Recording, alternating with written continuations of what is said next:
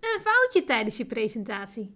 Ken je dat? Je zit in een heerlijke presentatieflow en je bent gewoon aan het spreken over je geliefde vakgebied. Datgene waar je de hele dag over aan het praten bent. En waarvoor ze je bij wijze van spreken midden in de nacht wakker kunnen maken en jouw kennis staat paraat. Dan zou je toch niet verwachten dat je ineens je tekst tijdens het geven van een presentatie kwijt bent? Dat je niet meer weet waar je bent gebleven of waar je naartoe zou gaan? Dat lijkt toch haast onmogelijk? Ik kan je uit eigen ervaring vertellen dat je op ieder moment vast kunt komen te zitten in je eigen spinnenweb, genaamd je koppie. Wanneer je een hoge prestatiedrang hebt en je alles in één keer goed wil doen, dan gaat het vaak moeizamer, waardoor kleine foutjes ontstaan.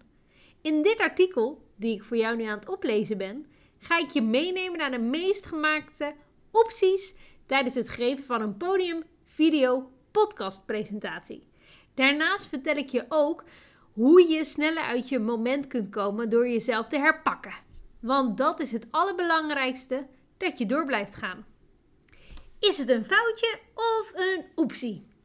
Tijdens of na het geven van een presentatie kunnen we heel gemakkelijk een stempel drukken met dit was een grote fout of ik doe iets verkeerd. Ik ben niet tevreden en meteen is dat een grote fout geweest om deze presentatie te geven. Maar zullen we ons eerst eens afvragen: wat is een fout? Noemen we een verspreking, iets vergeten of even afdwalen van het onderwerp al een fout? Dit is een onderwerp die ik vaak behandel tijdens een van mijn coaching sessies met ondernemers die ik mag begeleiden. Normaal gesproken deel ik niet zozeer mijn uitgesproken mening in een artikel, maar nu wel. Ik vind het namelijk dat een foutje maken menselijk is. Als jij jezelf daarna weer herpakt, dan vergeet het publiek dit momentje zo. Eigenlijk kun je het zo zien. Je bent uit eten en je knoeit met hupplepup op je kleding. Je wilt dit verbergen en je gaat het schoonmaken. Je bent het zo aan het hannesen en dat het vlekje alleen maar groter wordt. Het is nu een beste vlek die vrij opvallend is. Dit is hetzelfde dan wanneer je een optie een groot punt van maakt tijdens je presentatie. Laat het gaan. Raak vooral niet in paniek en ga door. Een foutje tijdens een video- of podcastpresentatie.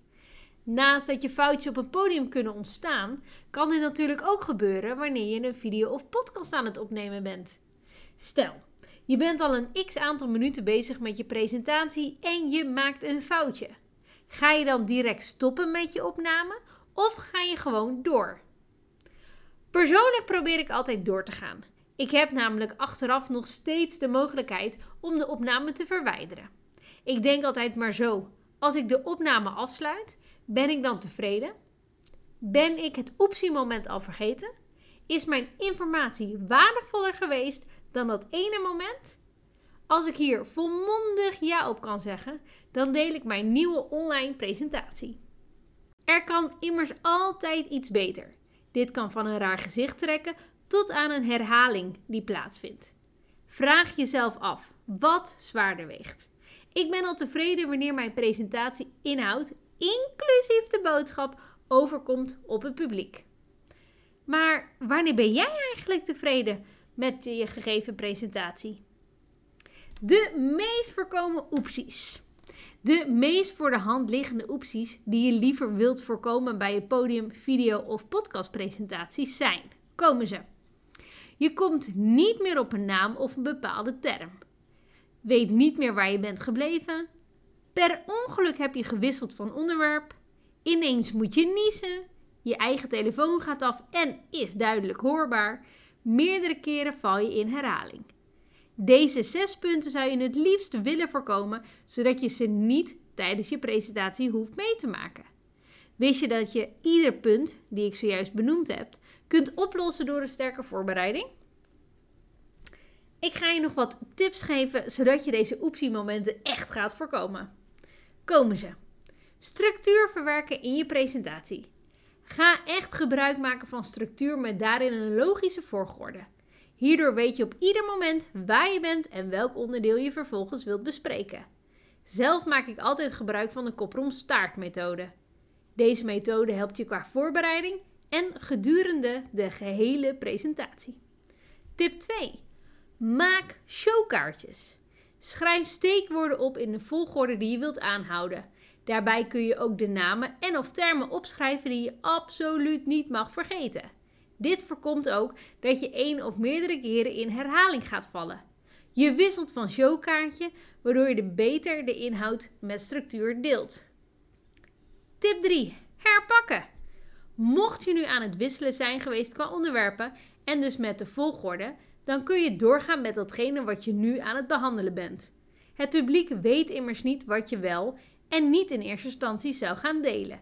Jij bent de enige die dit weet. Ook als je ineens moet niezen, geen probleem. Gewoon weer rustig verder gaan waar je was gebleven.